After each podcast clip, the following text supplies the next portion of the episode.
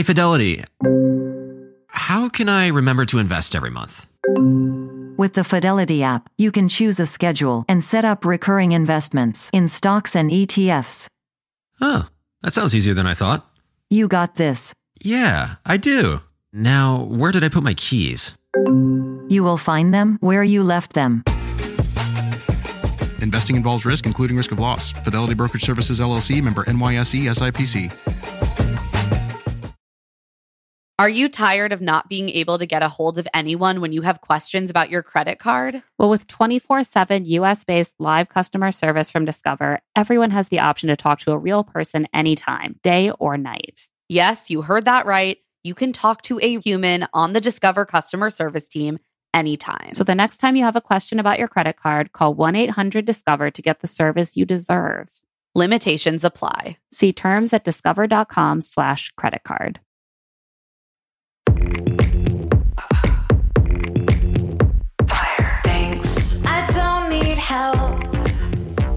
Just watch me love myself. That's all I want. Got what I want. That's all I want. I'm not sorry. I'm Claire Fallon, And I'm Emma Gray. and this is Love to See It, an obsessively detailed recap podcast about reality dating shows like The Bachelor and other pop culture that makes us laugh, cry, and curse the patriarchy. We can't live with these shows and we can't live without them, but we can break down every juicy moment and unpack all the weird messages these shows send us about love, sex, and dating. Stop, drop.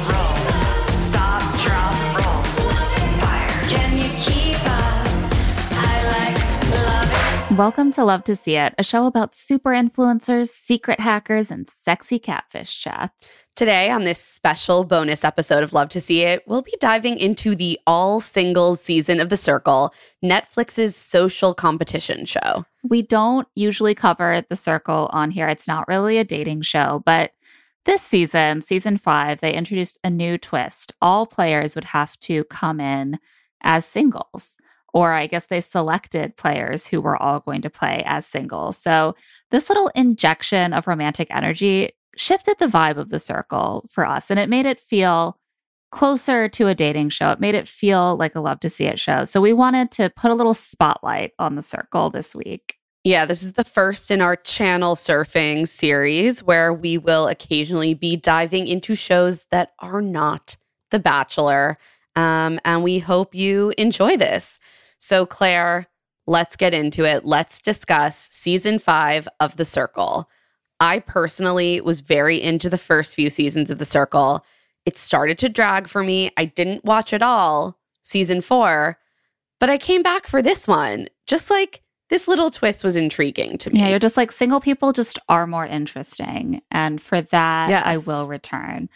I truly believe I was more interesting when I was single.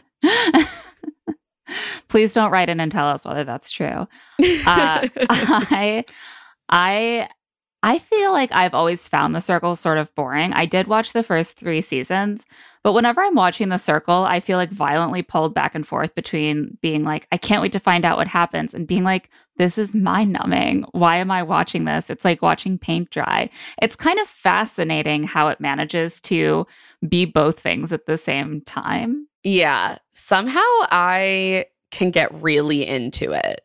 There is something about watching people agonize over interpreting other people's motivations, watching them descend into isolation deeper and deeper and go a little nuts.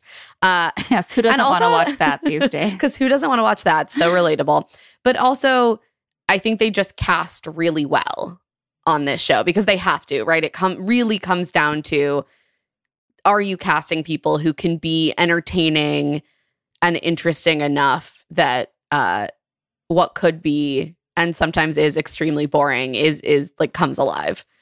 Right, because you're taking away one of the biggest components of a reality show that that makes the drama that makes the heat that's like the tinder striking the flint or whatever which is like putting the different people in the same room like they don't really have those kind of encounters that foster combustible so like social dynamics So you have to have each one of them kind of embody as much combustibility as possible or or as much charisma. So let's talk about just the broad concept. The circle is a game of social strategy. Players come into the circle either as themselves, as a version of themselves, or as a catfish posing as someone else.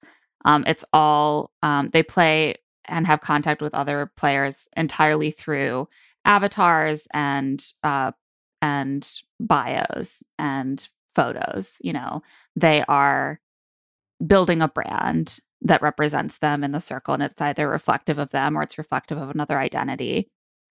They all live in one apartment building, which has like a giant neon circle on the side. It really is like that that super fast gentrifying part of a city where suddenly every old warehouse just like has a name like the Foundry Building and there's a lobby full of leather couches. That's the circle building.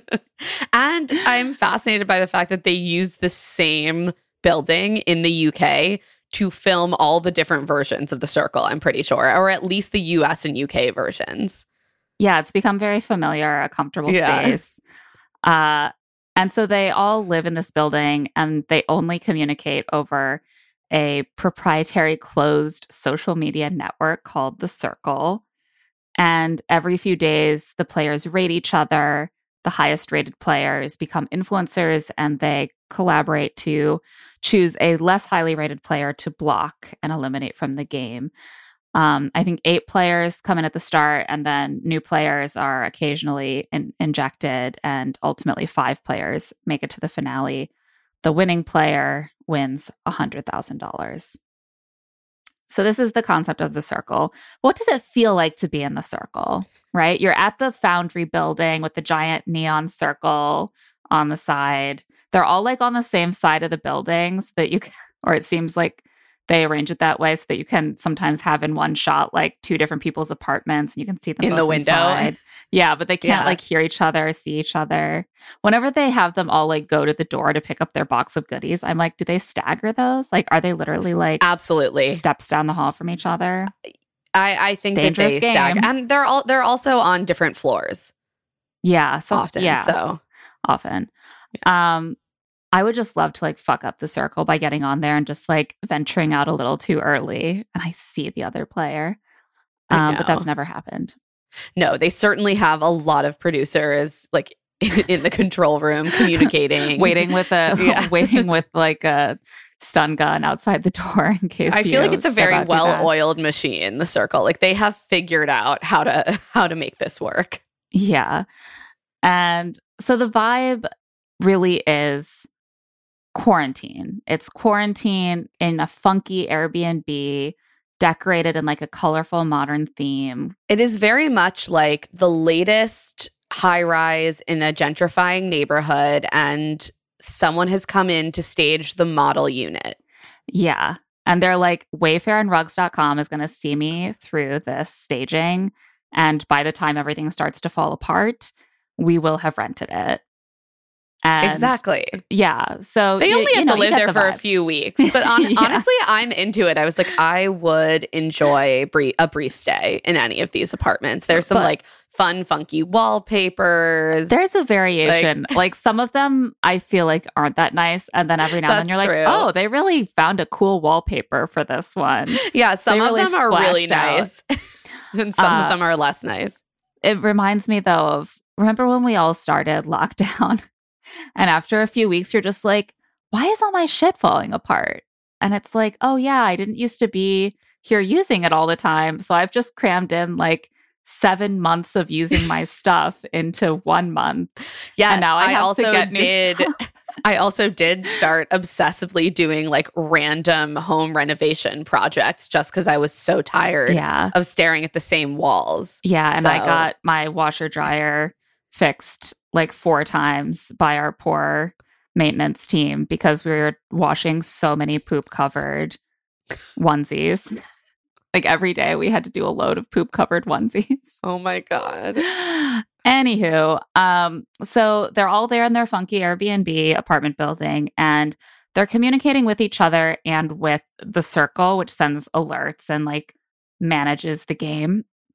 And they do this over the screens in their apartments, which displays the alerts. It displays like new rules or developments in the game from the circle. It also displays the conversations among the players. So, how do they communicate to each other? Obviously, they have to dictate to the screen, including emojis and hashtags. For Heart example. emoji, sparkle emoji, hashtag. Everything, Send. every time someone communicates in the circle, they're like, circle message. Hey, with like a lot of wise besties, exclamation point. Feels so good waking up in the circle today. Really feeling those good vibes. All Heart caps. emoji, heart emoji, sparkle emoji, hashtag circle fam for life and send. And I'm like, wow, that was a lot of emotional feeling uh work, a lot of a lot of talking, a lot of energy for like the most nondescript expression But of sentiment that is ever. the magic of the circle. They need to cast people that are willing to give that energy. It's like they're constantly doing a taping for like an ad reading on a podcast. Yes. And they're like, do once more with more feeling and energy. yeah, they're like, Like, that is the circle. They have to- excited. Yeah, they have to bring that all the time. They have to be willing to kind of do goofy bits by themselves. Like they're Yeah. dancing, they're making jokes, they're talking to themselves, they're hiding in cabinets Yeah. to like when like one player is is, you know, released and allowed to visit them. Like they're they have to ham it up.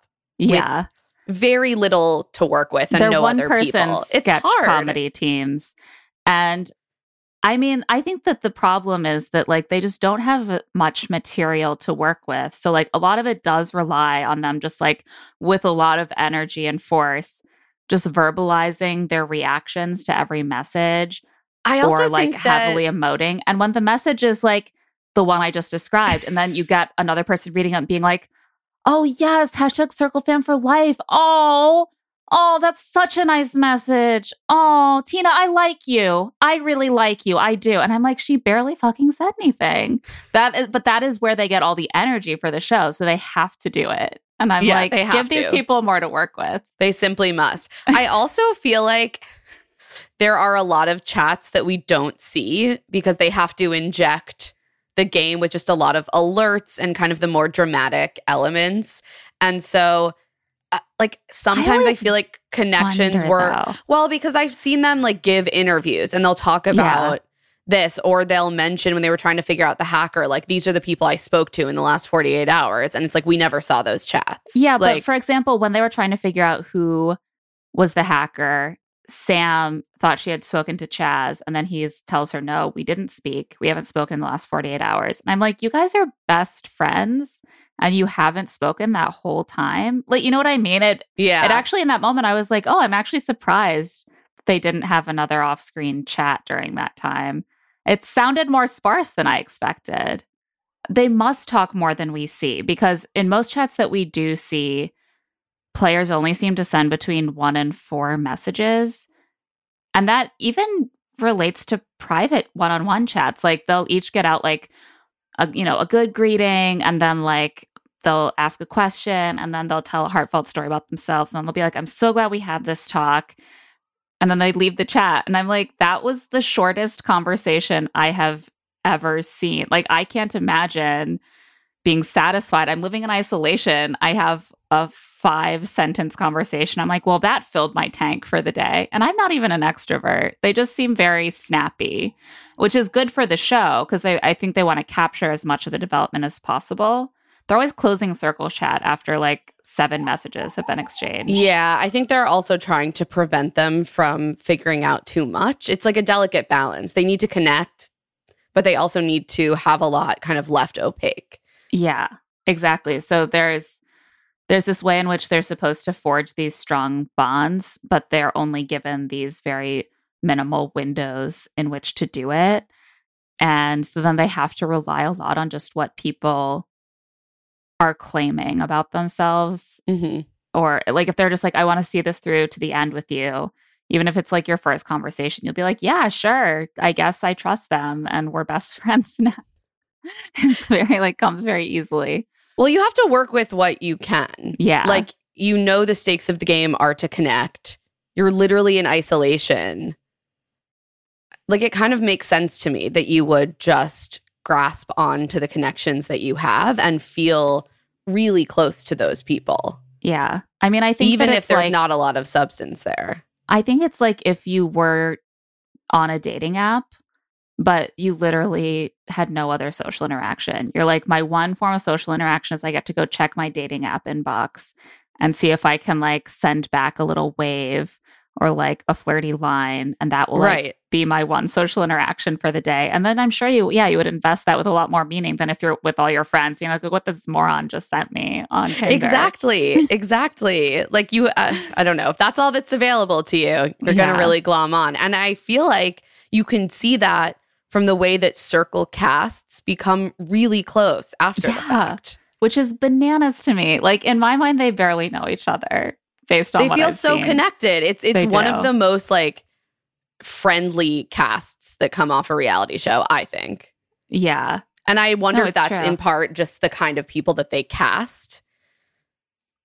Yeah. I, But- I think that it, it must have something to do with the setting that like they have I know that Stockholm syndrome is like debunked, but I do think that the way that they're in isolation must make those little tidbits of human contact so precious that they just they can't reject they can't just be like oh like this guy's just like a stumbling block in my plan. They're like that's the only guy you're going to talk to for 3 days like Right. It's like how it, on The Bachelor, people can become kind of obsessive and feel feelings of love, except that because friendship does not occupy the same space as romantic love, I feel like it's easier to sustain those connections once the bubble is kind of broken. Yeah, this is in a weird way maybe the closest thing currently on TV that is a friendship show. It That's is. like, yeah, this is like a dating show, but for friendship. Your goal is to make the best friendships. And it's positioned more it. as a strategy. It's positioned less as date like in in contrast to The Bachelor, which like is strategy, but is positioned just as like fluffy romance. This is positioned as like hard social strategy, but it it is about friendship. It is way. Should we talk about the season five twist, which is Hell that yeah. all of the players were told to come in as singles or they only selected players for this season who were singles? It's unclear. It doesn't seem like the players coming in knew that it was going to be an all singles season. Yeah, that made me think that they weren't told they had to because then why would they be surprised? But then maybe they were just nudged. Like, don't you think Yeah. it'd be easier to play single? But I'm sure they had a good pool that they could kind of massage that. Yeah, and a lot of people in past seasons who who aren't single, often they will come in single because it is just like another it just does give you kind of another road towards making a connection. You can flirt Yeah. it up a little bit. I think there was something though about making it an all singles season that really upped the ante. Like I had never seen circle dirty chat before. Oh my God. I was like uncomfortable. that was that. I think that was Marvin and Raven that had that chat that like quickly became just straight up cyber sex. And Marvin and Tamira kind of also. yeah, I was not prepared. I've never seen anything like that in circle honestly. chat. No, it got It's like It they all do. They're like, this is a singles mixer. It's a single space. We're all like out there on the prowl. So let's get out there and make some some very eggplant emoji comments to each other. And I bet they'll love it. Because if not, why would they be here? Which is again the way that I feel like men think on dating apps. And it's like not necessarily, buddy. but in this case, they were all receptive for their various reasons uh yeah it added that like that frisson that was like this is a safe space for us to act like singles on the prowl.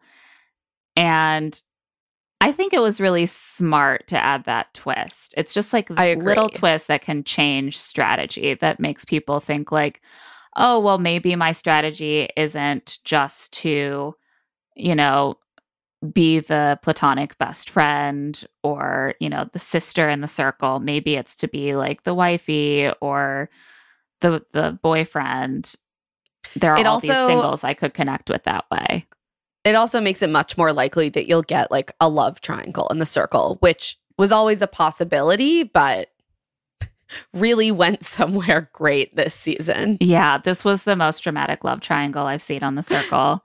Not Absolutely, the first, but by far. Because often the flirting on the circle is like pretty casual. I think that there was always the understanding that like, oh, they might be catfishing, they might not, they might have someone, they might not be single. They all knew that this season, but it's almost like they were like, well, it's the single season, so why would they Go for it. they put the catfishing part out of their minds a little bit more. But I Um, think that this is this is just smart. I think it's smart of reality shows in general to inject new twists that don't change kind of the fundamental DNA of the show because that's why people come back. They want to be able to come back after not seeing a season and still understand what's going on. But at the same time, you just do make that little change in tone, that little change in nudging people and how they use their strategy. And you get kind of new life in the game. Yeah. And this is something I think that The Bachelor, for example, has struggled to do. Yeah. And I think it's going to be tough for the circle too. I think the strategy has already kind of stagnated. Like the first season felt very wide open. And Yeah.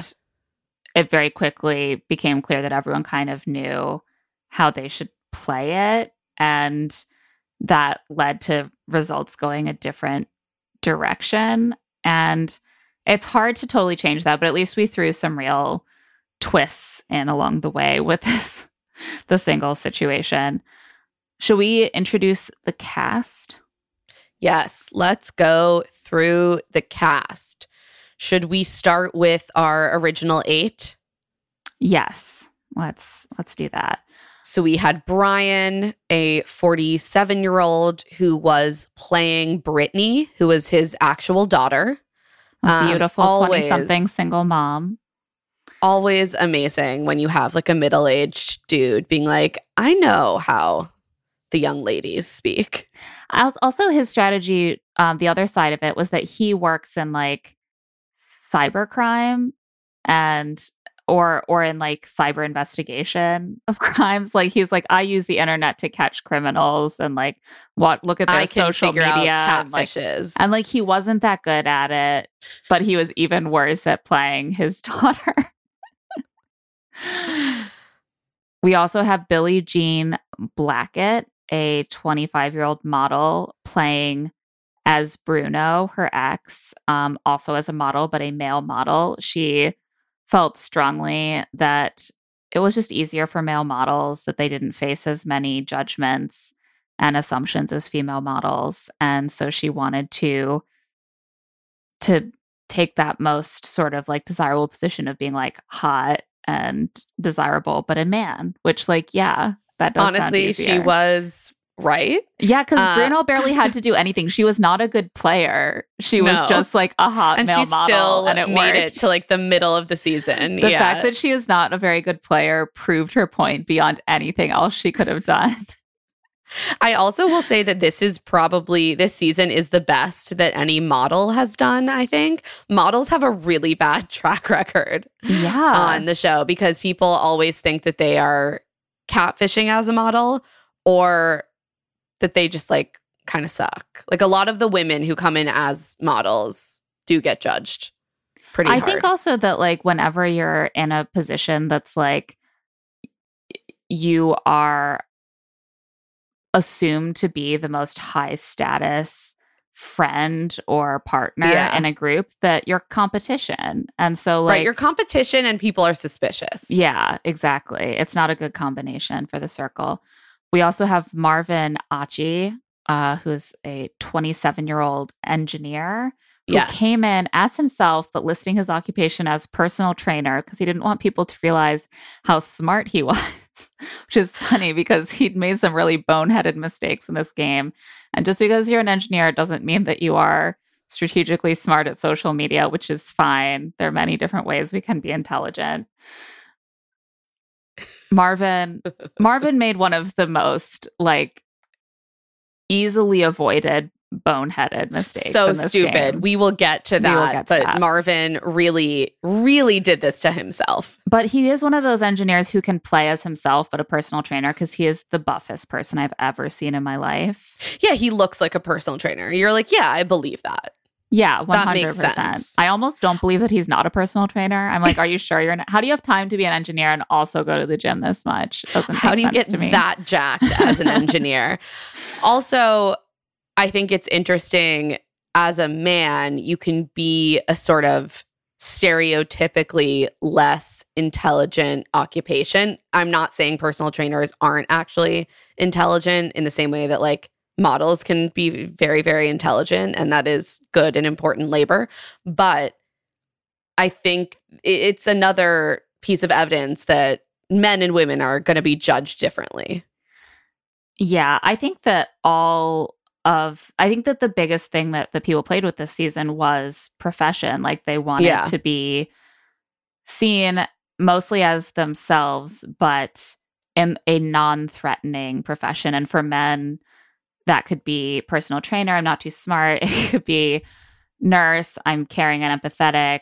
For a lot of the women wanted to be seen as nurturers, yeah, as well. Yeah, the like women teachers. Yeah. the women also want to be seen as nurturers. I think that the um that that also made me think of um oh my gosh of how women uh, we were just talking about the other day of how women often come in as like nurses and they're also like NBA dancers or cheerleaders or fitness models and it's like totally the case that a lot of women have both like they're both flexible careers like it's not like being an NBA dancer pays you any money but that is like that sweet spot of being able to say well my brand is I'm a nurse but if you look at me I'm as hot as an NBA dancer so we have you know women Best of both worlds. being like yeah I'm a preschool teacher but I'm but hot. I look like a model because I'm a model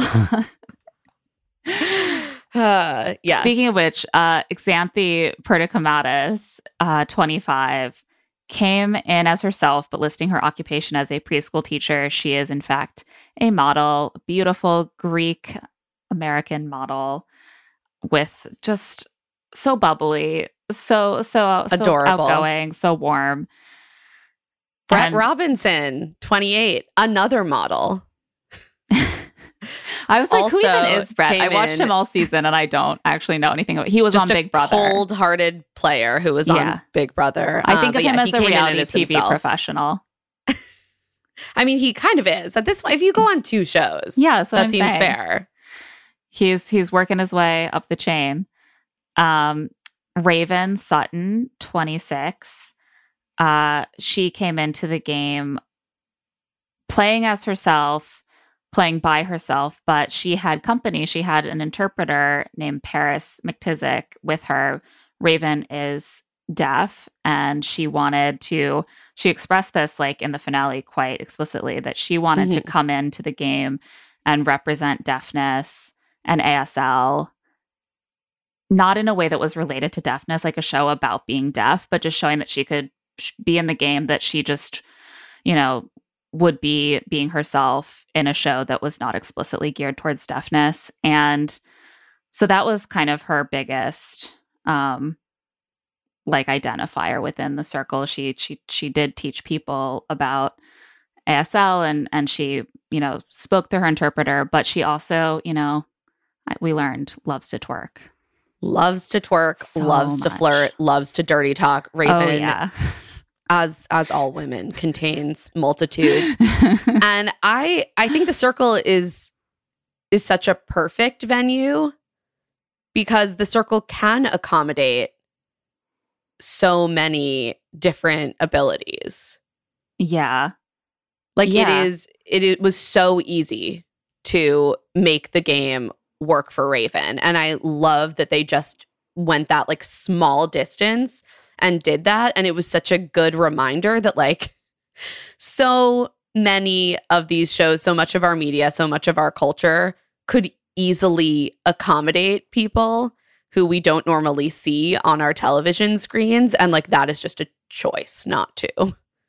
Yeah, exactly. And I I I heard some I saw some commentary like, oh, she could have just written the messages or whatever, but I think that like having her participate the same way as everyone else and also like seeing her signing, I think was really cool representation. Yeah, seeing her signing and then also getting that energy. Like Paris was an amazing interpreter and really was there as her interpreter. Like we never saw him like he would interact with Raven sometimes because they are friends. Yeah. But we didn't see him like weighing in on her yeah, strategy. he wasn't like, girl, don't respond to Yeah. that.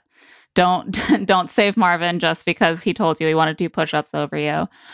Uh yeah, then we have Chaz Lawery, uh 28, who also came in as himself but as a nurse. He in and fact single. and single, yes. He in fact is engaged to uh his longtime partner and he is an entrepreneur. He runs a business called Shampoo Poppy, like cleaning and detailing cars.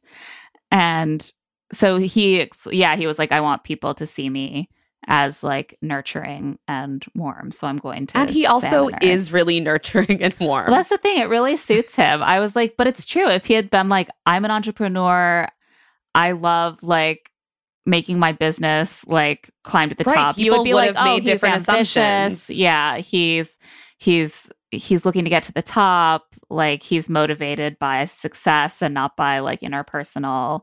Yeah, there are a lot of these assumptions that you make. Sam Carmona is 34, and so obviously, you know, at 34, I love her. 34 like year old single single Yes. woman from Brooklyn. I love you, Sam. came in as herself and um I think she was she, I guess she and Raven were kind of like the most themselves of the original of the original 8. Like no no lies at all. yeah maybe brett but like what did brett even say Oh yeah, and Brett, but Brett Before said he got basically blocked. nothing. yeah so the first blocking um they did basically just everyone pick someone they would block after their very first initial brief group chat and Brett didn't even then really rated each get a chance to say anything. he could have in the second half. tried harder he could have tried harder. He he he he waited, and the problem is that like the people who were rated at the top, the people they picked to get blocked blocked just immediately got blocked. So between them, Chaz and Raven blocked Xanthi and Brett before the first day had even passed. So Brett and Xanthi got blocked and then were immediately given a chance to come back into the game as a partnership playing a catfish named Jennifer, a 51 year old white lady who trains dogs and is single, of course. Of course, they're all. I think that at 51, no one wanted to come in as 51 in the single season, but the circle was like, "You're going to be 51." So Honestly, she she was able to craft her identity. it as was a great. fun, fun dif- divorcee, Fun, like? Auntie Jen. Yeah. um, and they they end up going really far. Um, as this false identity. Yeah. And they came in as at the same time as Tom. Yes, Tom, 36. He comes in as himself. He is a stand up comedian who lives in the Tower of London Yes. because his I think his parents, his dad's job. yeah, um, royal stuff, yada yada. Um, and he and Jen immediately form this very tight alliance based on having come in at the same time. They go on a date. She gives him candy underwear and he wears it. So it's like sort of that weird, it's like we're flirting to solidify our alliance, but obviously we're not really flirting. So we're just going to be cool buds now. Yeah, it was very is- goofy, over the top flirting. Tom Yeah. also has a girlfriend, so he, I guess, was he was lying about his relationship Yeah. status. And that's the sort of thing that the single season created is that like there was really no reason for this private like date and the hangout for them to be like flirty at all. Like no, it was just an opportunity for them to solidify an alliance. But they're like, what the hey, we're here. Let's do candy underwear and flirt and not worry about it in the morning. Uh, we also we also meet uh, we re-meet Shubham. For those who are fans of the Circle, Oh he was one of the power players of season one. His whole The thing runner was up, the runner up of season one. Yeah, and he blasted through the game by just being like, I'm like a kind of nerdy, but like genuine, nice guy, and I'm gonna play myself and just be genuine, and genuine He's like, connections I are gonna get me social through. media. I hate social media media. is trash. He does, of course, now have like half a million Instagram followers. Yeah, which again, he got by being so genuine. And of course, the circle didn't let him come back without a handicap, which is that they have chosen a catfish identity for him. Sasha, a 23 year old blogger and hottie. And Shubham does not know how to play as a 23 year old woman whatsoever. Oh my God, it was incredible. I loved this twist because Shubi was so bad at it. this was like the, the the experience on the show that to me most recreated that moment when you're reading the tweets of like someone on Twitter who has an avatar that's like a hot woman, but you're like, this really, really is definitely a man. Like, You're like, this is a very, very angry man. like, like he was coming into every conversation and being like, all right, I say we all band together and form an alliance to take us through to the end. Who's with me? And that's fine. And like it would be fine if a woman, a 20, 23 year old blogger approached things that way, but it just doesn't ring quite true. Like all of the other young women are coming in with like hashtags and emoticons and like softening things. Like he doesn't soften things at all. I'm like, you are not socialized in a way where you are trying to like make people feel comfortable with you. You're just like, who's here to form an alliance? Are you in or out? Raise your hand.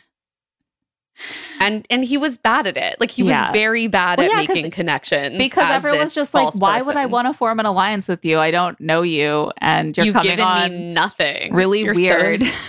and really strong. And it was interesting to watch his performance in contrast to Tasia, who comes in at the same time as Shubi and also is catfishing. She is catfishing as Tamira, a 22 year old cosmetologist. She is, in fact, in real life, 28. And by her own words, a quote, hardcore lesbian who Yeah. never wears makeup. she brought like a cheat sheet of notes on like a spiral Brilliant. notebook of just like what makeup products are and then apparently never watched like a makeup tutorial or learned anything She was like, wait. contextual about the makeup She didn't know what primer was, and yet she still somehow managed to use enough context clues and luck and like fool the actual makeup artist in the group. Sam. yeah because you know what sam is just pure of soul and when tamira was like my routine is i put on foundation and mascara and that's it Sam was like, Really? Isn't your face really flat? Well, I guess she must just be really beautiful. Really beautiful people don't need very much. And I'm like, Yeah, so they don't put on a full face of a foundation and nothing else. I don't care how beautiful you are. If you put on a full face of foundation, you probably need some. Yeah, if you just are really, really beautiful, you just don't really use foundation. You just do a little bit of spot covering and like a little bit that like no makeup makeup look. And like in her profile see-through. pictures, she is not wearing foundation and mascara. She's wearing like a full beat. She's oh yeah, I was gonna Sam say her is face is beat. Sam is just Sam is- too too generous. Sam really wanted to Tamira to be real. Well, and I think that Tamira brought, or that Tasia brought this to Tamira. She is similar in age. They're both, in, you know, she's 28, so a little older. She's also a woman. She has a Mhm. personality and A she is comfortable. She's comfortable in the chat. She's comfortable on social media. So she's able to come across as like fun, like a fun, cool young woman, which is like kind of the most important thing, unless you get caught out like not knowing about makeup when you're a cosmetologist. Exactly. I think that what is so interesting with the catfishes and what we see is that you have to inject real pieces of yourself into the catfish to really make them work. And I think Tamira, sorry, Tasia does that as Tamira really, really well. Like she merges she merges herself with Yeah. this avatar. She's- and we see that to an extent with Xanthi and Brett too, actually. Oh yeah. Because Xanthi kind of becomes the really sweet, open voice of Jennifer, which I think is reflective of who Xanthi is. And Brett brings kind of the cold, calculating strategy. yeah, which is like this is what we Jennifer. need to do to to advance Jennifer, and then Je- Xanthi can put it into words that I mean, Xanthi could easily grow up to be a 51 year old fun wine mom one day, and so and she it's would not want that to just far love on stretch. everyone. She brings that like warm, fun loving feminine energy that people love to see from like their 51 year old auntie figure. What we, when you have a problem, it's like with Brian playing Brittany, where you're just like, you think everyone loves young women because they're beautiful and young. But do you understand there's like a whole language of young people and like a Right. culture that like you are just not fluent and in at all? personality. Like Yeah. women, I think young women are socialized very carefully to have a very clear way of communicating with each other, of signaling intention and warmth and reaching out for connection. And that's something that you see really missing from both Brian and Shubham's performances. Yeah, like if you think it's just as easy as like, oh, if I looked like a hot woman, everyone would love me. It's like, no, there are so many social skills that go along with being a well liked hot woman. Yes. and you would have learned at least some of them if you, you know, had grown up that way. And like also to just be a whole different generation. It's just so hard to bridge that. I already don't know how to talk like I'm a Gen Z kid. Yeah, I think that's just like a bit like Brian would have had such a different run, I think, if he had come in as himself and been like, I'm a like 47 year old grandfather. I'm obsessed with my granddaughter. Like 100%. girl granddad and girl dad. Like It would have gone that would really have landed well. so differently. But he didn't yeah, know what people to would have do with Brittany, who he clearly adores, you know, his daughter. But it's not like, you know, he didn't know what to do with her other than be like, what a sweet person she is. She would just be like, I love all of you. And I'm so happy that we're here being friends. and everyone was like, You what? so yeah. Well, who else do we have? We have um one last uh, Oliver. One last player who comes in, Oliver, 26, Oliver Twixt.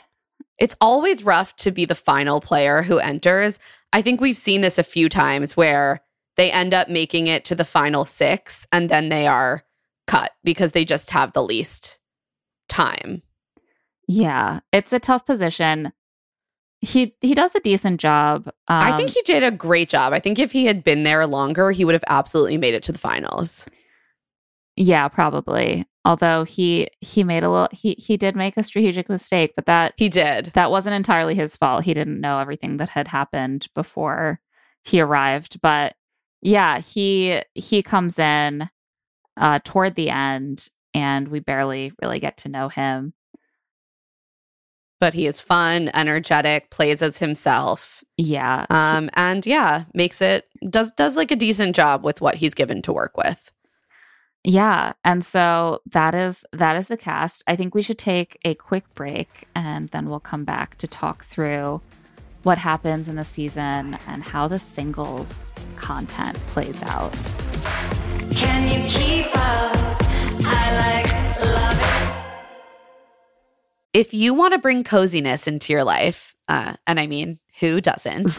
Turn to Barefoot Dreams, especially right now, because the brand is celebrating their 30th anniversary. With those 30 years of coziness, Barefoot Dreams celebrates being the originators of everyone's favorite Lux Home blanket. There's a reason why Barefoot Dreams has been on Oprah's favorite things list six times. Dressing head to toe in Barefoot Dreams is the key to comfort, as their collection of ultra soft robes, loungewear, and accessories are made with premium materials. And their products make the perfect gifts, too. I would certainly love to be given something from Barefoot Dreams. I just acquired the robe, and it is like the softest robe I have ever put on my body.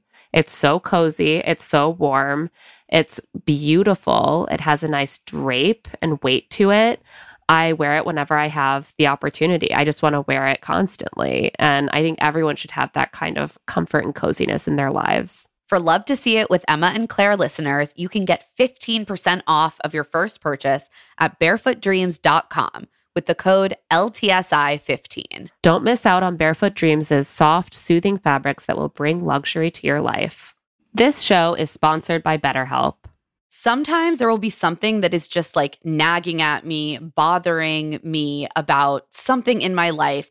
And I just swirl it around and around and around in my head and don't quite know how to address it. And something that can really help me sort that through and like take action is therapy. I completely agree. I've been really stressed lately because I've just been getting sick over and over again.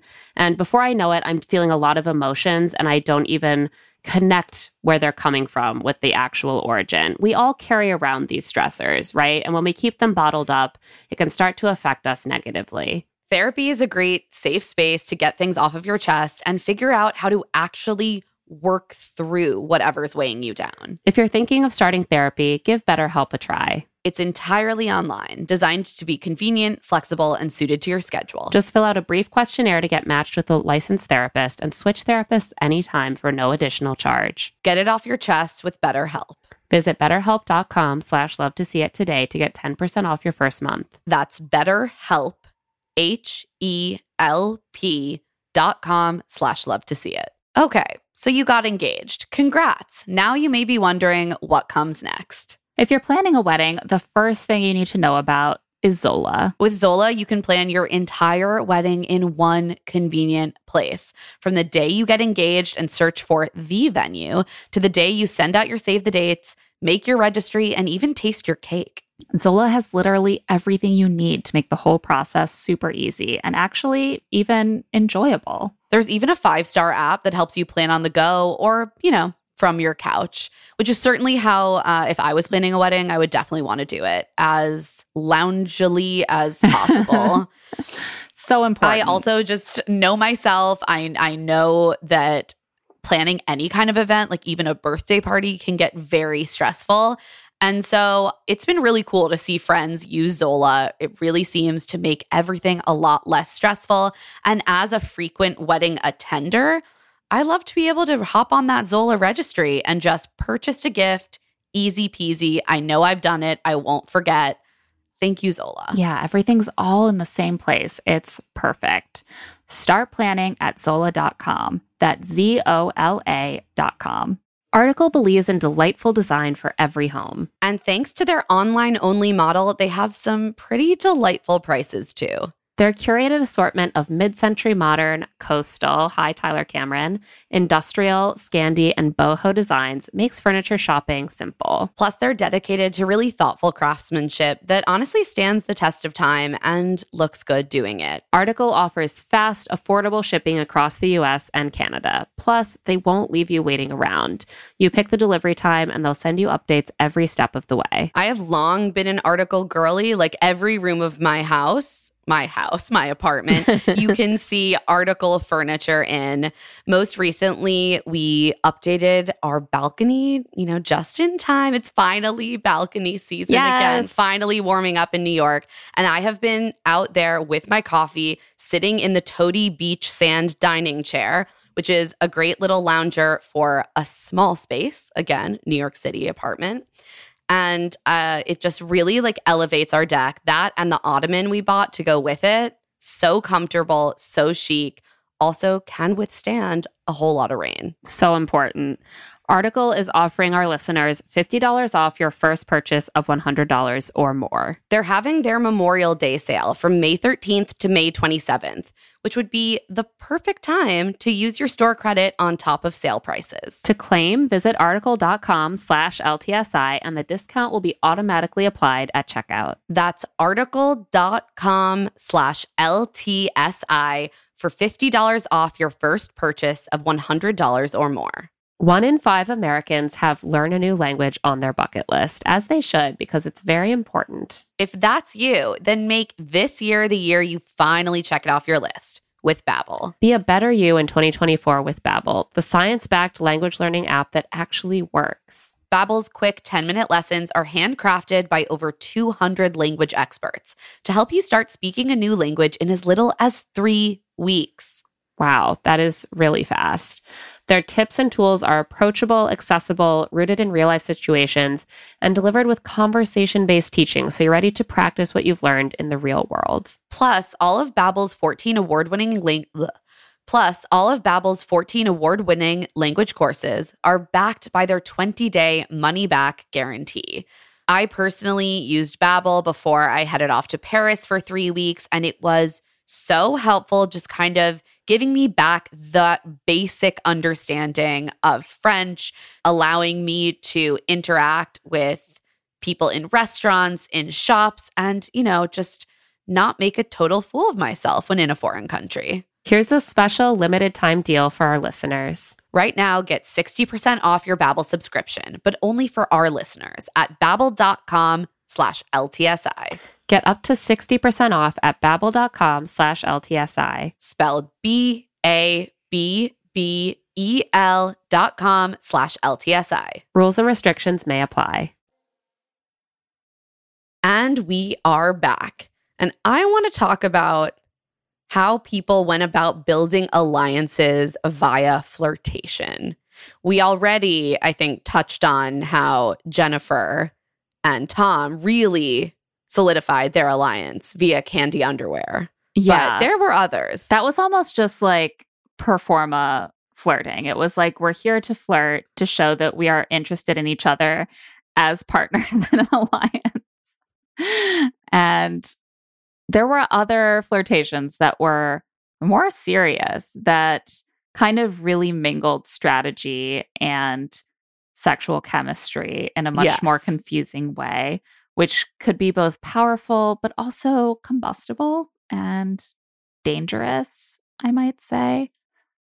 I think that Marvin, Raven, Tasia, and Oliver are the ones who most overtly attempt to mingle alliance building and like serious flirtation. Marvin ends up in a love triangle with Raven and Tasia for this reason. Oliver kind of goes after Chaz.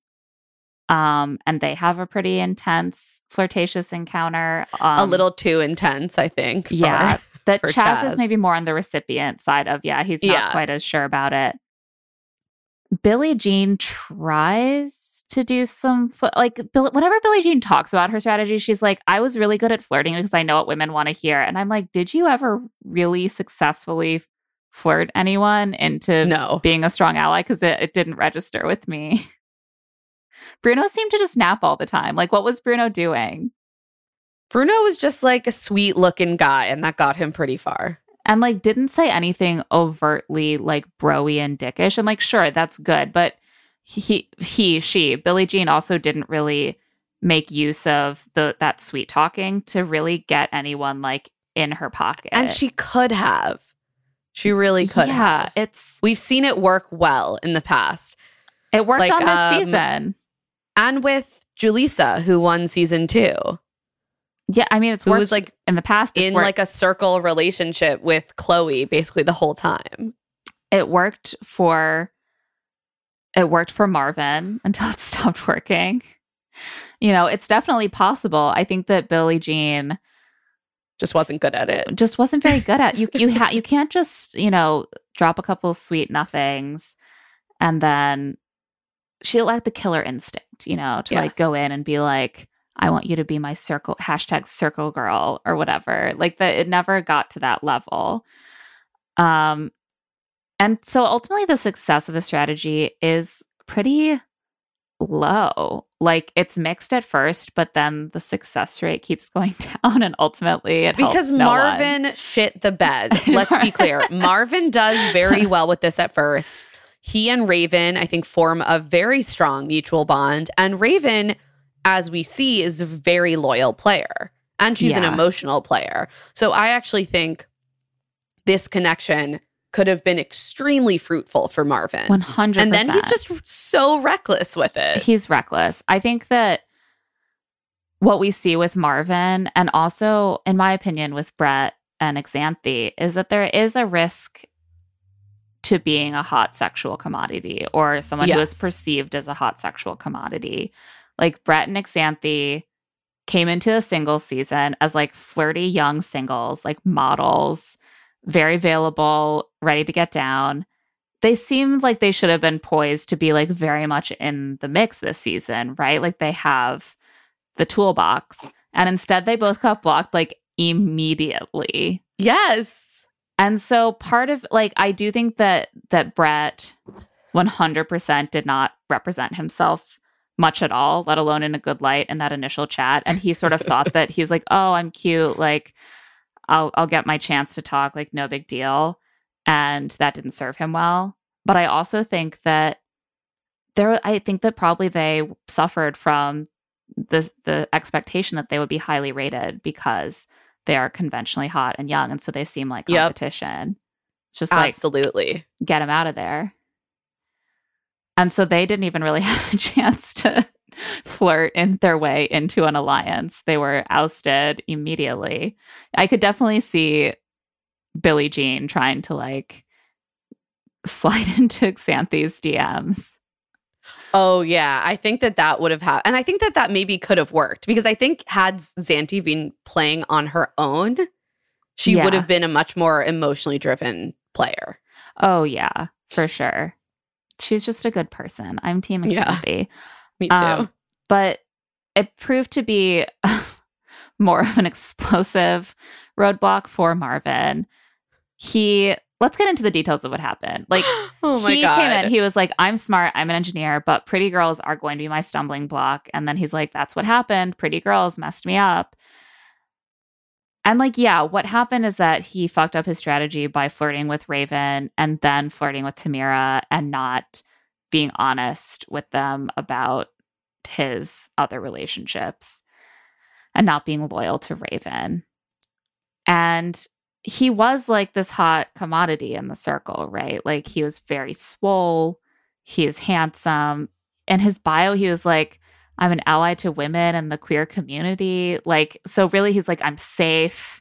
I'm hot, but also safe. yeah, he's like hashtag feminism, and then Yeah. he proceeded to dirty talk to two women, tell them conflicting things, and then go to another straight dude and brag about it Yeah. really overtly. yeah. Classic hashtag feminist behavior. and I mean, yeah, he had he had really groomed his profile to be like straight woman catnip. And so two women went for him. Raven was genuinely really attracted to him. Tamira, obviously not because Tasia is not into men. but she was like, this is something that Tamira would do. She would, she's hot. She would flirt with this hot guy. She would use And that. to Tasia's a smart player. She's like, first of all, Tamira would do this. Also, Marvin looks like someone who would be into this. Yeah. And she was right. 100%. So Tamira moved pretty aggressively to like solidify a romantic connection with Marvin in a way that Billie Jean could only dream of. She like has him on a date in the hangout where they basically just like private chat from different rooms than the rooms they're private chatting from But they get to like, it's just fun for them to be in a different space and they get little goodies. Right. It's mostly so they can have like chocolate covered strawberries and be like, Yeah. ooh, this room has different wallpaper. I love it. Yes. Um, so they go on this this date and Tamira's just like, so like, can I be your your queen in the circle? And this is an awkward question because not only does Marvin have a previous connection with Raven, he has done some pretty intense cybering with Raven at this point, And he has told Raven that she is, in fact, specifically his queen. multiple times, Multiple like hashtag times. my queen, hashtag my circle queen. Right. And instead of being like, "Hmm, maybe I should sort of like roll things back a little bit and express, because he hasn't told Tamira at this point yeah, they've just been like had been flirting a little bit. talking. Yeah. And, sh- and Tamira doesn't know that Marvin had been talking to Raven.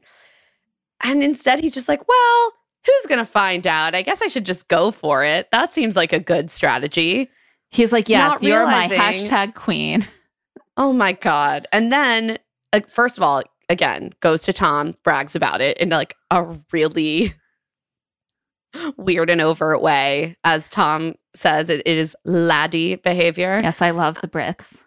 And he also underestimates the fact that women talk. Yeah, what did he think was going to happen? Because Tamira, what Ta- what Tasia, Tasia knows is that one alliance with Marvin is not enough to get her through the circle, and I think that is one of the pitfalls of a single season. It is one of the pitfalls of alliance building through flirting. You get in that relationship, that is one connection. That is not very much in the circle. You need many you more. need more. And so, well, how can you leverage that um, girl talk? That is like literally the only way to leverage So it. smart. So you immediately So go to your girls and you're like, I want to talk about the hot date I had last night. And then Raven is like, "Excuse me, what?" yeah. So funny you should say that because he told me I was his hashtag queen. And that is And Raven just simply simply never trusts him again, and neither does Tamira Tasia. and neither does Sam, who was also in the girl chat when this all comes Right. out. Um, you know, Raven is well connected at this point. It, Marvin is her number one, but she's also besties with Chaz and Sam. She's Raven knows she does not need Marvin, and she's Right. so put off by his behavior that she just aggressively goes after him to get him eliminated the next like two ratings. Oh yeah, in the they they play a game the next day. The circle will send them little games to play where they can like ask anonymous anonymous questions of each other. And just like stir up shit to stir stir, up shit. suspicion. and he- Marvin gets hit with two like anonymous questions, probably from Tasia and from uh Raven, just being like, "So are you like?" talking with all the girls? Are you flirting with all the girls? Is that your strategy? And he's just like, wait, uh, what? And everyone in the circle is like, oh, shit. And it just like nukes his reputation in the group. So he, He cannot recover. as like, I, my stumbling block was that I'm just like too distracted by beautiful women. I actually think it seemed like a strategic decision he made that was dumb. Because in this moment, when she asks, like, can I be your queen? He hesitates. Yeah. He's like, I already, I do have Raven, but also he's clearly doesn't want to alienate Tamira by no, by I bringing think that up. he thinks that he can, that he is smart enough to juggle both of them. And he underestimates yeah, both Raven and Tamira, and thus is not even smart enough to figure out that they have clearly been talking to each other. And of course, they there are only like six other people to talk to. Like, do you really think they're never going to talk? I mean, but this is the thing. Like, he presents it as this like emotional thing that he just like couldn't resist. And I'm like, maybe that was a component, but I genuinely think that a big part of it was that in that moment he was like, I could have two women put me as their number one and have Yeah. two really powerful alliances because the romantic alliance is so powerful. And he's like, well, I don't want to not have Tamira's alliance because I rejected her. So I'm just gonna agree. And it's like that's a that's a that's a strategic decision. It's just a stupid one. Like, Yeah, don't tell me that you're It's just like just such a bad gameplay. romantic. It's not that it's not gameplay. it's like what who was it Newt Gingrich who talked about like how he kept cheating on his wives by being like, oh, you know, sometimes in my passion for this country, I just like got swept away or something, some bullshit like that. And it's just like, come on. I on, think Marvin is too passionate about his country. he's too passionate about something. He's too much of a patriot to win. He's too much of a feminist. Yeah, he he was in a tough situation though. Like, what would have been the best move? Obviously, not the one he made. But if I think it's hard. I think it Yeah. is hard. I think it would have required some more delicate maneuvering, like the ability to kind of see a few steps ahead and be like, "You're awesome. I really like feel like we have a lot in common. I really want to keep talking to you, but I also want to be really honest that like I've been chatting with." Raven since before you came in the game Yeah. and I'm like a really loyal person. there's absolutely a way to do it, and that's what he should have done. But you're never going to be as strong with Tamira as if she never wanted a romantic bond with you to begin with. You Oh, know what I mean? It's like if you're in a friend group and all of the guys keep hitting on you. I've never had that experience, but I bet it's awkward because it's like I could just be friends with these people, but now I have to either date them all or have our friendship be weird, or I guess I'm like not really part of the friend group anymore. You know, it's just like if Tamir just wanted to be his buddy, then there's no rejection involved, there's no conflict. And instead, it's like he has to brush her off. And that's going to create this little bit of distance. And that's the problem with flirting as a strategy. It, it can work, but it can only really work once because people are going to want that exclusivity. So then you can only build like one alliance with that strategy. And then it's like, gosh, I hope everyone else just wants to be my really good friend and they won't be offended. Because that's what worked for Chaz. That's why Chaz was like the most beloved player in the game. Like no one really had a romantic connection with him until Oliver. And he clearly saw that as a threat. Like very quickly he was like this is unsta- this is like kind of an unstable bond between us. Yeah. He was like the stronger connections are our friendships Yeah. because you can have an unlimited number of them. Yeah, and they're not affected. I mean, he managed to have uh, a wifey in the circle, Sam. Um, they're both queer, and so they bonded over that in their like first private chat. And she was like, "You can be my like husband," and he was like, "Yes, you'll be my circle wife." And they just like ta- spoke of each other that way for the rest of their time in the circle. They always put each other at the top of the ratings, but it didn't take away from his strong friendship with Raven or her strong friendship with Raven or the other Chaz- connections that they made. Chaz managed to connect with almost everyone. Like he had a really strong friendship with Jennifer, with Tom, with Marvin. Like he he just was a really really good He even like the hardest- even Bruno, the hardest thing to do is to both play a good game and be a really good person. Yeah. And if you do it well enough, that can help your gameplay because this is a connections game. And I think Chaz was just phenomenal. Phenomenal at it. Yeah, he was really good. I mean, you could see how he would like coach other players on how to connect with him, which was Yeah. fascinating to watch. Like he would at one point Tom Bruno- and Bruno. Yeah, at one point Bruno was really at risk. And I was like, let Bruno go. What's Bruno bringing to this game? Bruno never says shit. Like Bruno's a dud. Sorry, Billie Jean. Um, and he did a chat with Chaz, and Chaz was just like, I'm rooting for you to like show show us who you really are. We need to know who you are. And otherwise, like, we don't know how to like be your friend. And Bruno's just like, modeling has been really hard for my self esteem. And I've always not valued myself. And being in the circle has finally made me value myself. And Chaz was just like, thank you. Like, you completed the assignment that I just gave you and how to connect with people 101. And, And he's now like, I but now I feel connected with Yeah. you. 100%. Yeah. Chaz had such a warmth that really radiated even through the screen and fully matched his actual personality. Like yeah.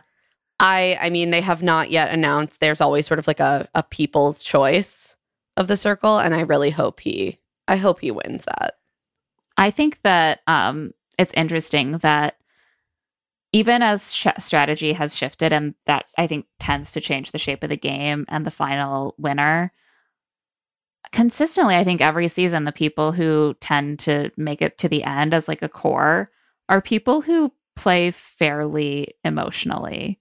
Like, not with like complete blinders on, but people who are just like, if they're my friend, I'm going to rate them high and I'm going to root for them and I'm going to try to connect. Because here's the thing Xanthi and Brett are a great example of this. You can be cutthroat and strategic, and you can get your way to the final five, but then you're to be in like fifth place. Yeah, because no one likes you. Yeah. they're like, uh, or they're like, they're fine, but I don't trust them. So why would I rank them high? Jen Ever. actually, an, this is the other sneaky thing the circle does is that they'll be like, you have a gift to give as you're leaving the circle. Give this special power to like whoever you think deserves it most, and then the outgoing player will give it to like their best friend. but then the it's like a trap. It's a trap. Like if you get to be like the hacker, It, that's actually a terrible, terrible power to there's have. always a way for someone to figure out that it's probably you or that it could be you. And then that That that rubs up your off whole on game. you. It, it yeah, Jen thinks that she's she that they're doing a really good job with the hacking and like I initially was it's a so smart stupid. move.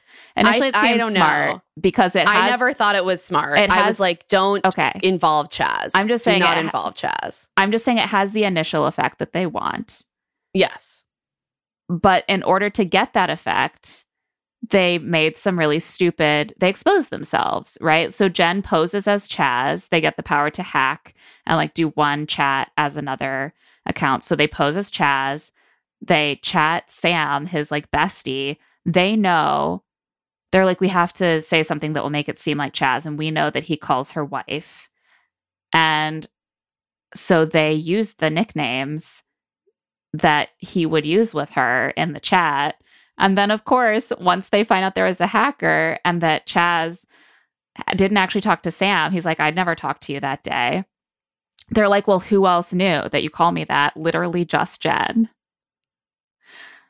So, like, in the process of pulling off this cool move of having this chat with Chaz to seed suspicion about the player they wanted to knock down, Tamira, they exposed themselves as I just could tell that this was bad. Like, I so honestly dumb. think a better use of the hacker is to subtly build yourself up rather than make a big swing to try to tear someone down.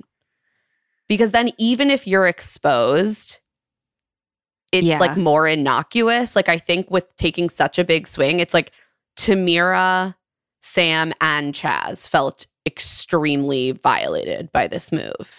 I also think that like the bigger thing to me is the more that you try to make it so sneaky and like it will seem just like him because I know these things about him, the more you're opening yourself up to, well, what if no one else knows that about him? Right. And so the better thing to do is whether it's taking someone down or building yourself up is to be as generic as possible. And they'll probably just think it's the other person because you know what? Who else They will don't be know there's talking a to them? hacker. Yeah. Right. And so like if they had not tried to use those little inside jokes, Sam probably Sam would still would have believed it was Chaz, and she would they would never have guessed that it was Jen. And then of course they like talked themselves out of it being Jen, but it had already kind of sullied her. Sam knew. Sam, Sam knew. knew. Sam did not. Sam did not let it go. Chaz Sam was like, Chaz no. is more generous than Sam. Chaz is very generous, and Sam was like, no, she's playing me, and I I'm really angry about that. Yeah. There is something that people just really don't like about uh, a woman who seems very like nurturing and sweet. And then it's like, but if there's like a crack in that, then the whole thing is poison. It's very unsettling. hmm So the hack, yeah, whenever someone gets that power, I'm just like, you don't want that power. You want to be the person who never, like Chaz, who just like was always open to connecting, who never, who never had beef with anyone, who never gave an opportunity for anyone to be suspicious of them in any way. And then at the last minute, in the final ratings, you can be cutthroat. No one will see it coming. Yes, which I do think a number of them did, and it was fascinating because I feel like Xanthi and Brett, as Jennifer, knew that they there was no chance they were going to win, and so they used their final ratings and voted like fully with their hearts. Oh, well, I hope so. Because they did not in the second to final rating. No, well, that's what they said. They said we were Yeah. voting just completely honestly this time. yeah. They like definitely put Chaz and Sam yeah. as the top two. Xanthia and Brett ultimately in the second to final ratings before the the final group fucked over Tom, their closest ally. They the the hacker situation and some related drama had tanked both of their social standing in the group, but they had each other. They had this alliance. And even though Tom was starting to be suspicious of Jen because they had lied to him about, about being the hacker and then ultimately confessed after he confronted them again. He was like, I've come this far with Jen. They're my ally. I have to keep voting them at the top. Meanwhile, meanwhile, Brett's over there being like, Xanthi, we have to reach, we have to rate Tom last because otherwise we're going to be last. And fuck Tom. It's his time. And I'm like, you, you screwed over your friend. Why? So you could come in fifth at the finale? That's kind of bullshit. I know. You were never gonna win. You were never going to win. Just like call it, take the L. But Brett cannot. Brett cannot take the L until he is forced to, is what we really learn. And like Tom has been very gracious about this in interviews and stuff. He's like, yeah, whatever. I'm still really close with them. I'm like, I don't know. That would leave a bad taste in my mouth. yeah, I know. I would be like, I will be friends with Xanthi. yeah. Because you she really wanted to ev- rate Tom first. every single time. Like, I don't want to do that. Like, Brett talked her into kind of all of the harsher strategic moves. Yeah, he's cutthroat. Let's let's talk about Xanthi and Brett for a minute. They were such a weird, um, a weird little vignette in this season. The two the two hot singles who get shoved together, strangers, to run a, a catfish account together in the same apartment, sharing space. I was there are like, two beds, these but otherwise, two? very romance novel trope. oh my god! I was like, when are these make out? I wanted it. I wanted them to make out, and they don't. They It's don't. bullshit. No, I mean, They felt must. a little. It felt a little. I was like, what? What was going through their heads? What was going through the circle producers' heads? That was just like everyone is watching us in this cage, like expecting us to make out, or were they just focused on strategy? Um, I'm sure that like the circle would have loved it. Like the production would have loved it Oh, if yeah. they developed a romance, but I they they had like no chemistry. I would say they were very like friend vibes. I thought that. Yeah, I I thought they had like a flirty friend vibe. Yeah, but it was not like genuine chemistry. It was just like uh, we're we're doing flirty friend, but it's not like like if I found out that they dated, I would be Oh, they shocked. no. I could tell pretty quickly. I was like, these two aren't actually gonna make out and date, but I just like wanted it because they're yeah, both hot. just because they're If this- two hot people. if this was a they're in love. Hallmark movie, they would fall in love. Absolutely, yeah, precisely They'd because you could never see them together. exactly. They have no chemistry. but in real life, I guess that just that doesn't happen. Yeah, they do have fun, like giving lots of bait. You know, they're doing like light horseplay. They're giving each other like skin treatments, but it seems clear that they are not trying to get into a weird hookup with someone they live in an apartment with that they don't know. They did seem to have a lot of fun though, and I thought that it was a smart. It was a smart twist. yeah. I, I mean, I think that they should do that every season. They, sh- they should just turn into a full dating show and put random people who are Oh my God. compatible sexual orientations together. Imagine if Joey had gotten from season one had gotten to live with. Yeah, it honestly doesn't matter what hot woman they put him in a room with. He would be trying. Actually, that is the one thing that makes me think that they should never do that. It's just like a sexual harassment stew. That's so true. Oh God. Just like you get a guy who's just like, I'm going to make this happen. yeah, Brett was like, I'm truly just here to play this game and play it well. a lot of the time, Brett was giving me more just like, I'm the older brother and my slightly younger sister is like So soft. kind of torturing me and you just have to kind of tolerate it like we have some fun but also it's like oh sisters right and i'm like that's a better vibe than relentless sexual harassment so That it could have been a lot worse That is true. And I found it fun to watch. There was something interesting about watching.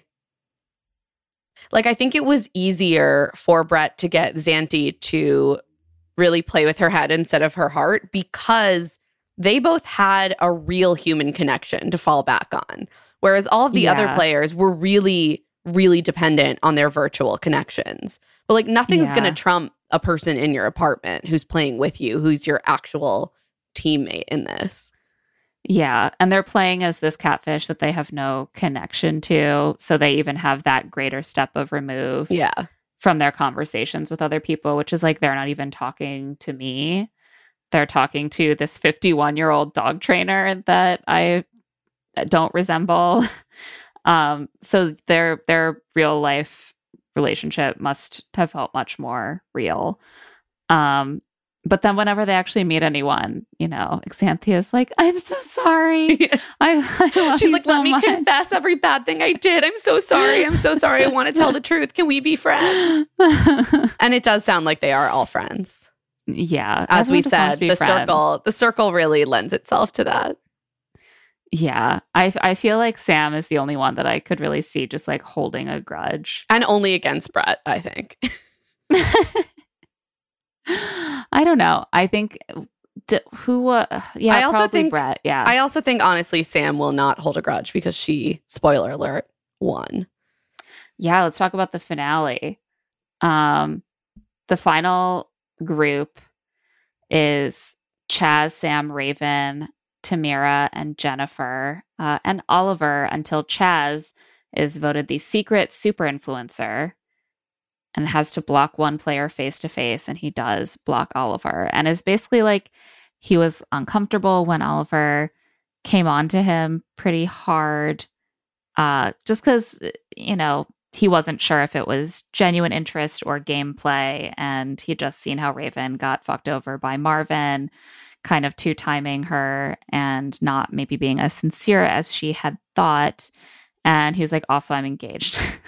and Oliver was like, okay, that's fair. That's fair. like, good luck out there. Um, and so we're left with Chaz, Sam, Raven, Tamira, and Jennifer. Um, so those those final five meet face to face at a fancy dinner where secrets are revealed. Um, there are two more people than everyone expects because Brett and Xanthi are being are playing one person, and also Raven has Paris with her, and they learn that Tamira is a catfish they learn, of course, that Jennifer is a catfish, and Jennifer finally cops to being the hacker. I feel like Xanthi is just like, I got to get it all off my chest. like, I'm She's telling like, you we were the hacker, and I rated Tom last, and we're so sorry. Um, and Sam, Chaz, and Raven are just like, we were just so honest in ourselves, and that's why everyone loves us, and we're great. It was just like clearly one of these three was going to win, and really Sam or Chaz was going to win. Yeah, I mean, I thought that Raven might have a chance in the same way that Sam had a chance, which is just that like they they both have all these connections and bonds, but Chaz has been like running the game so much that no one would want him to beat them, but that Raven I- and Sam might sneak under the radar. I thought that Raven had a chance until I saw that um, Jen, that Brett and Xanthi rated her last. And I Mhm. think basically, if you end up at the bottom of someone's rankings, it's very hard to become number one. Whereas if you are hovering in like the two range, Yeah. that's that becomes easier and i think that that is what happened to sam i will say that it, it did really make me wonder if sam or raven had rated strategically I would be sort of surprised if Sam did because Sam seems sort of purely emotional to me in a way where Raven seems a little bit more like strategic while still being mostly like genuine. yeah I feel like I would be more surprised if Sam dropped Chaz because because of how passionate she was about their eternal tamira bond. did say she was going to be like hardcore strategic so I bet Tamira did the smart thing, which is rate Chaz last. Like that's Yeah. I feel like I would probably have put Chaz at the bottom. I probably would have done Jennifer, Tamira, Sam, Raven, Chaz, like whichever person I was in there, you know, yeah put that person at the top uh, or take that one out. But that would be an order of like the competition, they would seem like to me. Um, Yeah, So I'm sure at least one smart. person put him last. And I think that that that is ultimately what happened. So the final rankings left Jennifer in fifth place, Tamira in fourth place. Neither of those was a surprise. Raven in third place, and then Sam won, and Chaz was in second. I was surprised, even though I shouldn't have been, because it was so obvious that Chaz was running the game. That you're Yeah. right. Someone was going to drop him, and that like one person putting you in fourth Yeah, I think that a pattern has developed since season one of people being more strategic in these moments and that really hurting the person who has been the most overtly popular in the game. And it's usually someone instead like Sam who has never been influencer or is rarely influencer, but who has a lot of strong connections to other power players and who is gen- generally well liked but doesn't seem that threateningly well liked because Yeah. it, they you don't they don't seem like someone you need to put in last place to protect yourself against. And so I really did not expect Chaz to win. I was like, he has been influencer like five times in a row. like, Yeah. Part of me was like, he deserves to win because he's so Yeah. nice. And I think in a lot Um, of other ratings, it doesn't make sense to be strategic in that sense. Like if you have a good Yeah. relationship with Chaz, then you want him to be influencer so that he will save, to save you.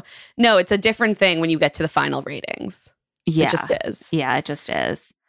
And, I I loved seeing Sam win because she was so like it was so clear how surprised she was and how genuinely moved she was and how much of a difference she felt like this money would make in her in her life and her ability to like set her grandmother up yeah, she's um in a sharing. potentially in a nicer living situation. I was I do admit. I was thinking like, oh God, New York's housing market, like post tax hundred thousand dollars will only go so far, yeah. unfortunately. I, it But will. It it definitely could make a difference from her current situation, which which sounded rough. I think her grandma has some health problems and also lives on like a high floor, and the elevator goes out frequently. Like I was like, that sounds like something that could be Very improved on with a chunk of yeah, money. she clearly needs to be living on like a ground floor or in a building with an elevator that works.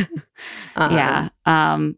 So she was very emotional and excited to be able to give back to her family. And Chaz was so encouraging of her. Like these two have such a strong bond and that is something again that I really like about the circle because it is a friendship show.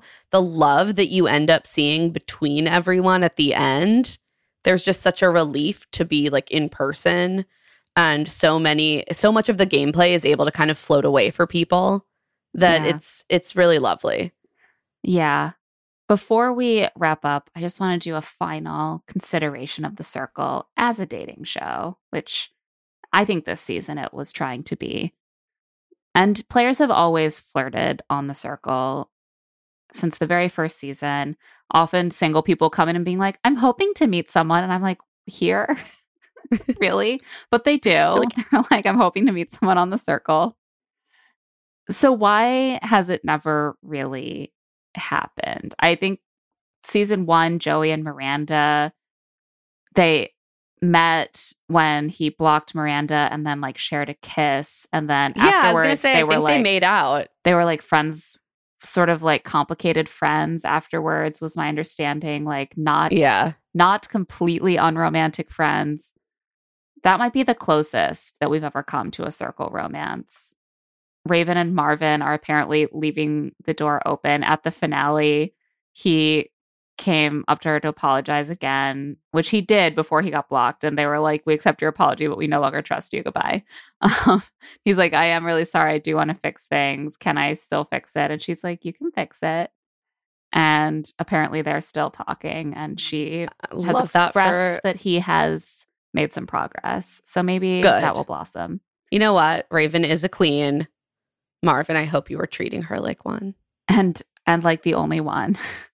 Yeah, the, the only queen. Not just, like, not one. queen number two. Hashtag feminism. yeah. But you know, we've had five seasons.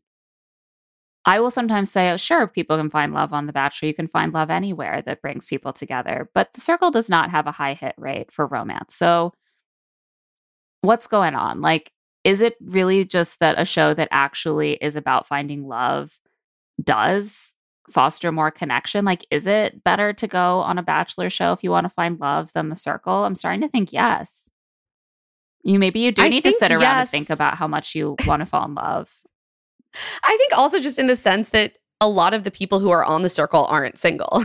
Yes. So, it, you know, that a lot of people who are on the that Bachelor are provides- single. yeah, well, you know what, fair. Um, I think something that is interesting, though, is that I do think the circle can provide a great breeding ground for people who would be great on a dating show.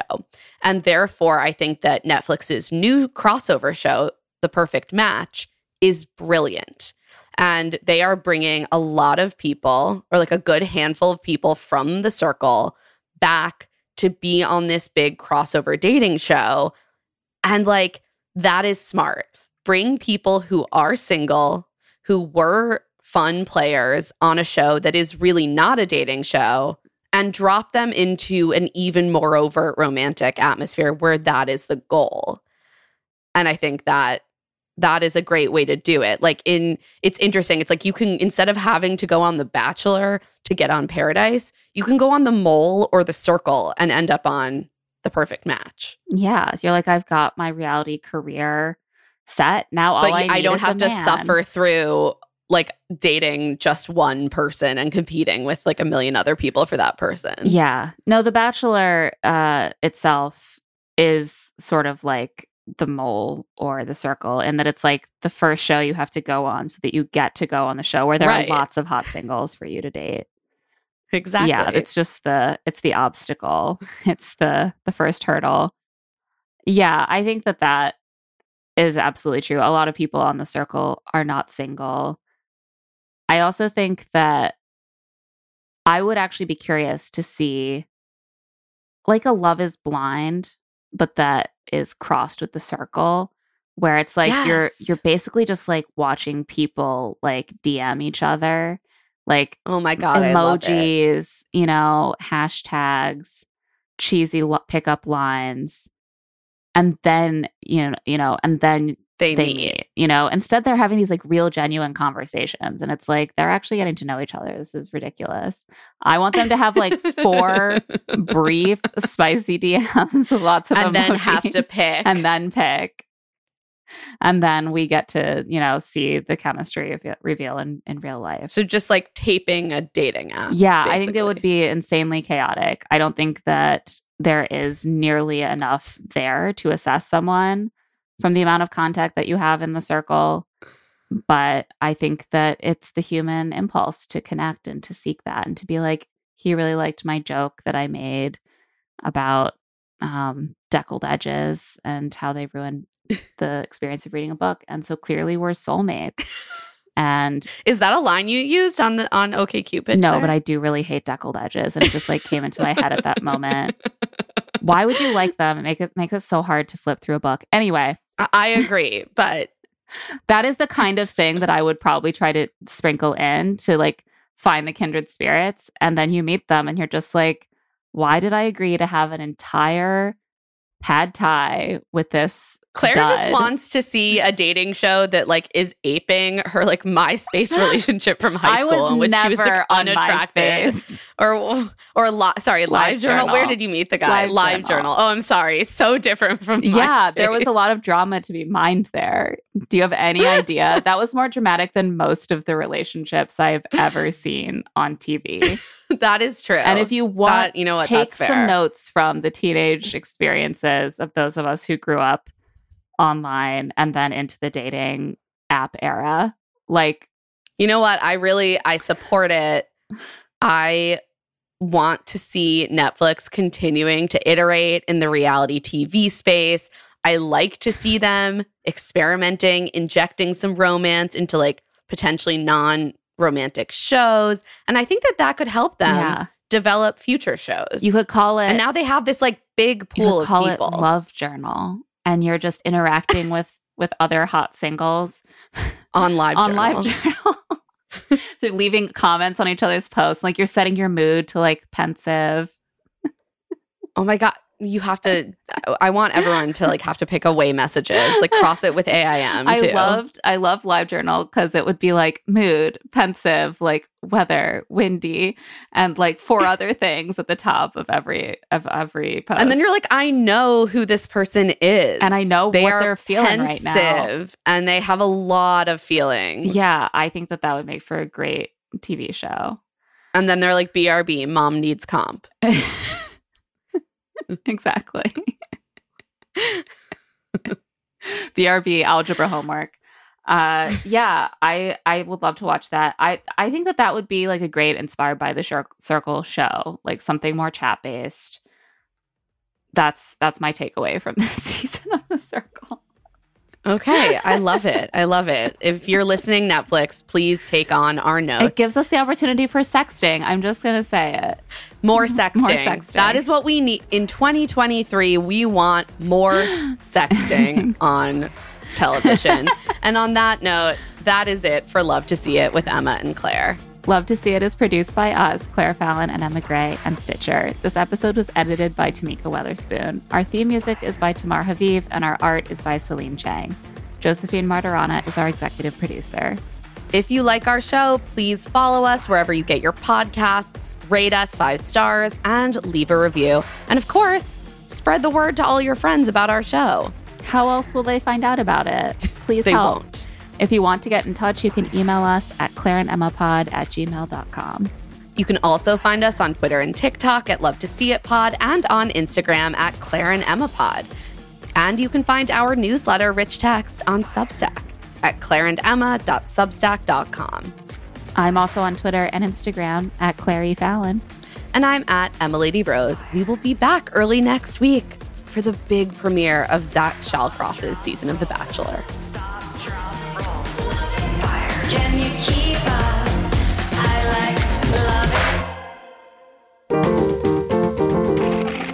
Stitcher. Streaming May 23rd only on BET Plus. Miss Pat is back. I'm excited. and it's time for some grown ass family time. I am a man. Oh, you a man? That's right. Then take my clothes off. You ain't pay for none of that on your back. Dad, you can't ignore your mother forever. I've tried. Would you like me to backhand you again? The Miss Pat Show. Streaming May 23rd on BET Plus. To sign up and learn more, visit BET.plus. Whether you're making the same breakfast that you have every day or baking a cake for an extra special day, eggs are a staple in our diets. Eggland's best eggs are nutritionally superior to ordinary eggs, containing more vitamins and 25% less saturated fat. Not only are they better for you, but Eggland's best eggs taste better too. There's a reason that they're America's number one eggs. Visit egglandsbest.com for additional information and delicious recipes.